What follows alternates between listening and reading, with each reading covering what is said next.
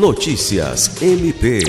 Nesta terça-feira, 22 de novembro, o Procurador-Geral de Justiça Danilo Lovisaro do Nascimento e o Procurador de Justiça Sami Barbosa foram homenageados durante a entrega de encomendas da Ordem do Mérito Ministério Público Militar 2022 os membros do MPAC integraram as 127 personalidades que receberam a comenda, sendo reconhecidos pelos relevantes serviços prestados em prol do Ministério Público Militar e da sociedade.